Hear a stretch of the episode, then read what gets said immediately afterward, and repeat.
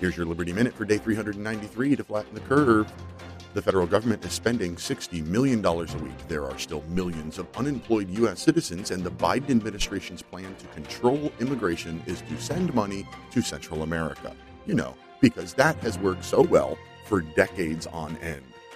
The South African variant of the Wuhan flu can punch through the vaccine, according to Israel. Oh, look, another reason to be afraid of a virus with a recovery rate over 99%. And how is it that UK variant or South African variant aren't labeled as racist terms if Chinese virus is so taboo?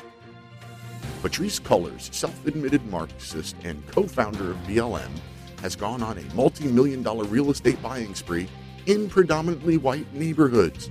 That's a great way to say Black Lives Matter.